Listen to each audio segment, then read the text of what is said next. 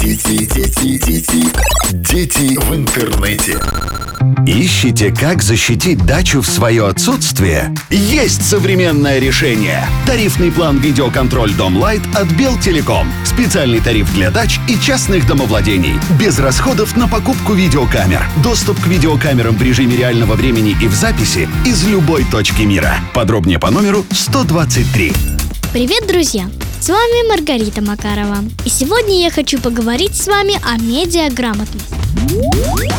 Вы знаете, что в интернете много информации, и не все, что мы читаем, является правдой. Иногда люди используют интернет, чтобы распространять ложную информацию. И это может быть опасным. Чтобы не попасть в ловушку, нам нужно научиться отличать фейки от настоящих новостей.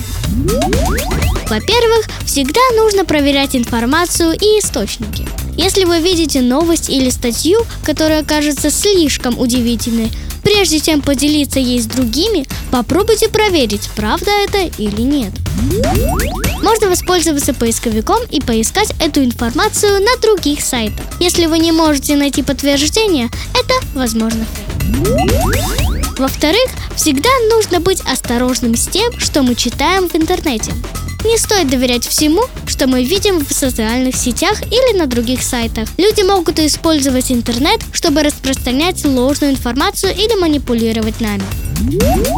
Наконец, всегда нужно задавать вопросы и проверять информацию, прежде чем делать какие-либо выводы.